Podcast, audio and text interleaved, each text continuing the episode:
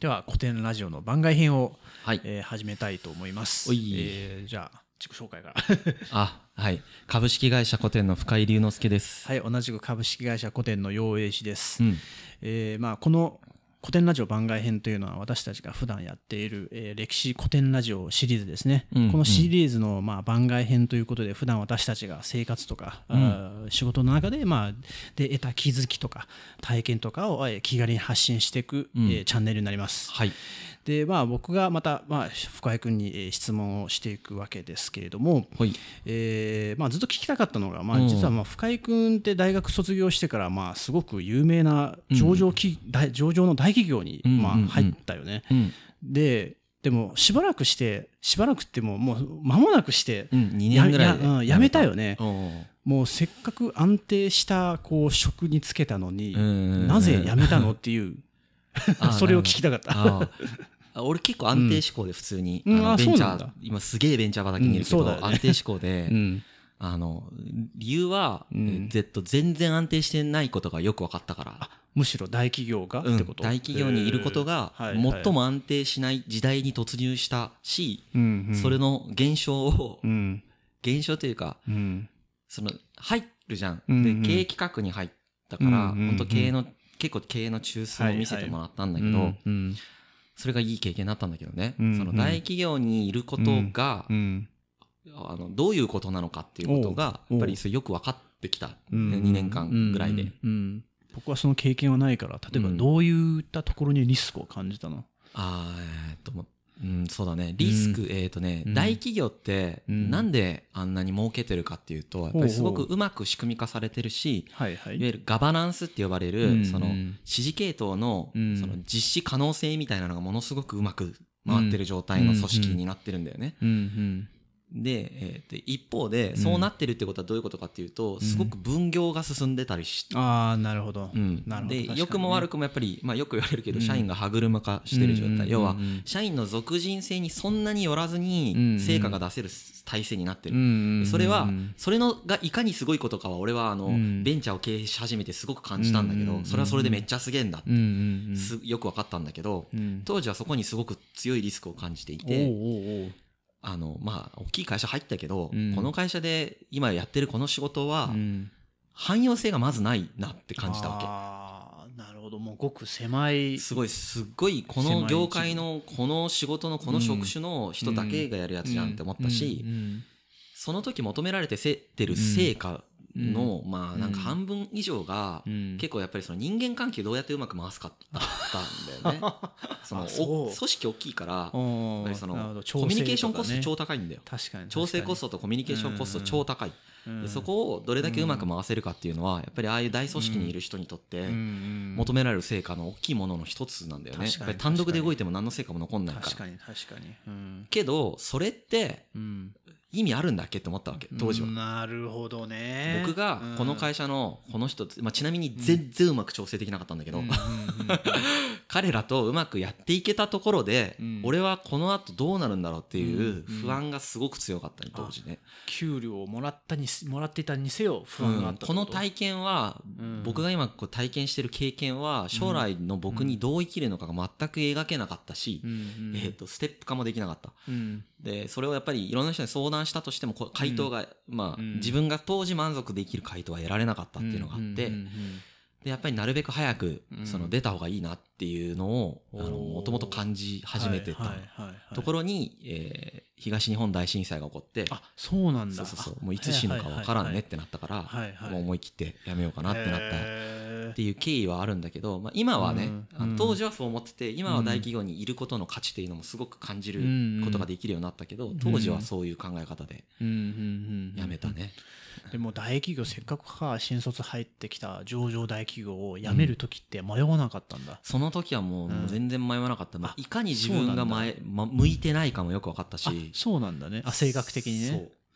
向いてないっていうこともよく分かったし、うんうん。えっ、とその俺が欲しいスキルとマインドはつかないっていうこともすごくよく分かったから。うーん。で正直日本の製造業の限界も見てしまったし、あそうなんだ。いろんな理由でここで喋ったら超長くなるから言わないけど、うんうんうん。うん、なんか、ううんん構造的なものを見てしまった。次の時代にうん構造的にここで欠陥出るだろうなっていうのが分かって、うんなんかいろんな理由でやめたね。そういううん複合的要素でやめたん。なるほど。な迷いはせんかった。うーん。その生活の安定とかは考えてなかったんだ。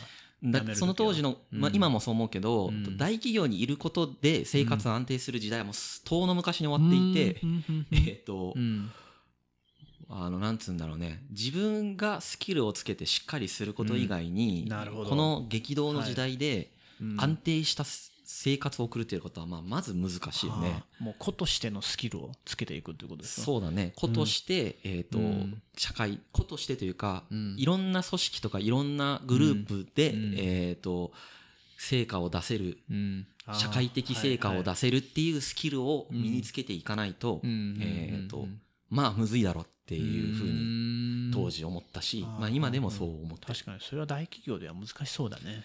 うん。できるんだけど、うん。えー、と結構遠いはあ。し、うん、難しいね。確かにね。そのかなり難しいポジションにね行くまではだいぶ時間かかるもんね。そうだね。人の上に立つ経験もだいぶ後じゃないとできないし、うんうん、やっぱりそのすごく細分化されたスコープの狭いところ任せられるから、仕事として、うんうんえー、と俯瞰的視点はすごく持ちづらい、うんだよね。確かにね。あのモテるよ、うん。もちろんモテてる人ももちろんいらっしゃるし、うんうん。モテるけど持ちづらいよね、うんベンチャーと比較したら、うんうんうんうん。なるほどなるほど、ううん。んそれをさ今いろんな会社の方で今顧問顧問をやっていく中で多分まあ顧問だってあれは人の、ね、相談を乗っていく中であ今の仕事辞めようかとかそういった転職の相談とかもあったりもするわけでしょ。ああそうだね、ん。社員のキャリアとかさみんなとかからうん。キャリアの相談を受けたりとか、そういったプライベートで相談を受けたりとかうん。よくする、そういった相談をさその受ける中で、うん。深井君が今までこういった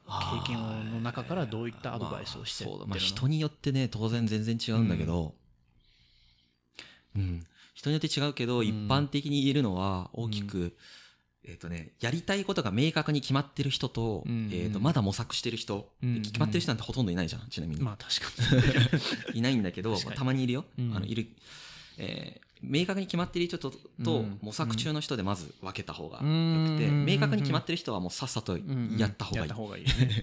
うん。あのそれに勝るものはもうない。明確に決まってるんだったら、うん。給料が低かろうが、うん。えー、と条件が難しかろうが、うん。えー、とその難易度が高かろうがどうだろうが、うんさっさとやった方がいい。うんうん。で、えー、と模索してる人に関しては、うん。まあ、エネルギーが出やすいことをうん。やった、まあ、結局どっちも一緒なんだけどエネルギーが出やすいことを選択していくべきだと。思う。ん。そうなんだ。うんうんよくあのなんか、うん。なんですかねやりたいことを探すみたいな文脈で語られるじゃん、あるよね。仕事って。ね。もやりたいこと、うん。仕事ってその社会的に価値がある出るかどうかっていう点と、うん。自分あの自分がその好きかどうかっていう点うん。っていう見方をよくされるんだけど、ん。僕実はそんな見方全然してなくて、うん。えー、と自分がエネルギーがうん。出せるうん。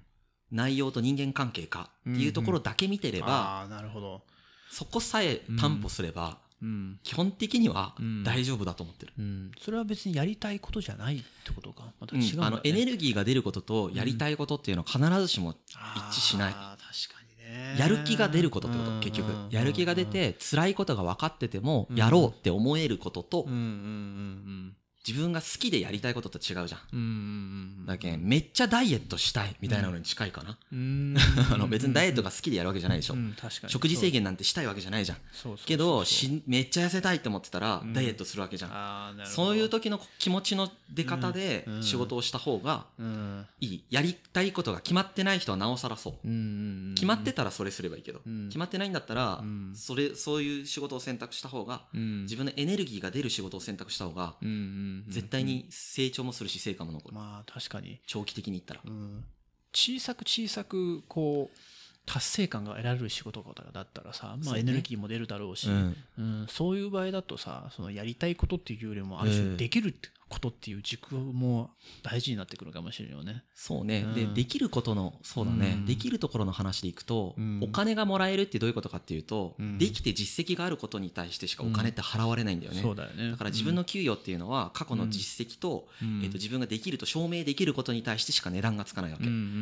で、えー、と結構みんなその値段がいくらつくかにすごいこだわっちゃうんだけど、あんまりそこに、にこだわんない方がよくて、ほうほうほうほう、えっ、と自分それってさ自分の経験の消費になっちゃうから、うん。投資がないんだよ。うん自分が、えっ、とこの仕事の中でうん。やったことがないけど、うん。やらせてもらえる仕事うん。があるそれがしかもエネルギーが出るものである。っていう仕事が何割かできる状態のところに行った方がいい。じゃないと自分の過去の経験を消費して行ってフィニッシュする。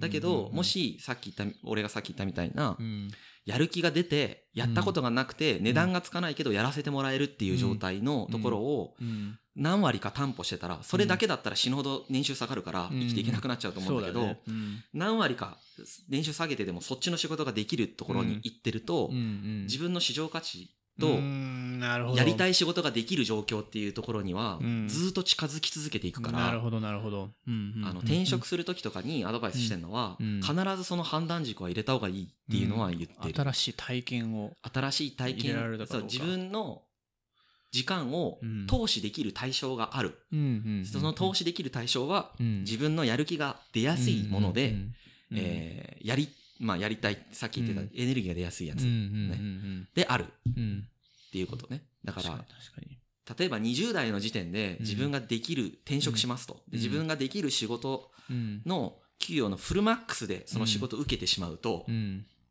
うんとその仕事だけさせられちゃうわけ。そうだな。うんうんうん。やったことないけどチャレンジさせてください、ん。その代わり給与は低くてもいいですにしないとうん、うんうんうんもう給与絶対上がんないんだよ、うん別に給与上げるためにや,、やるんじゃないんだけど、給与も上がらないし、えーとうん。やりたい仕事ができるようにもならないから、うん若いうちにうん。そういう仕事の仕方をして、えー、とさそうすると30代ぐらいになったら好きな仕事かなりできるようになるんで、あの若い人にはそういうアドバイスをするほど。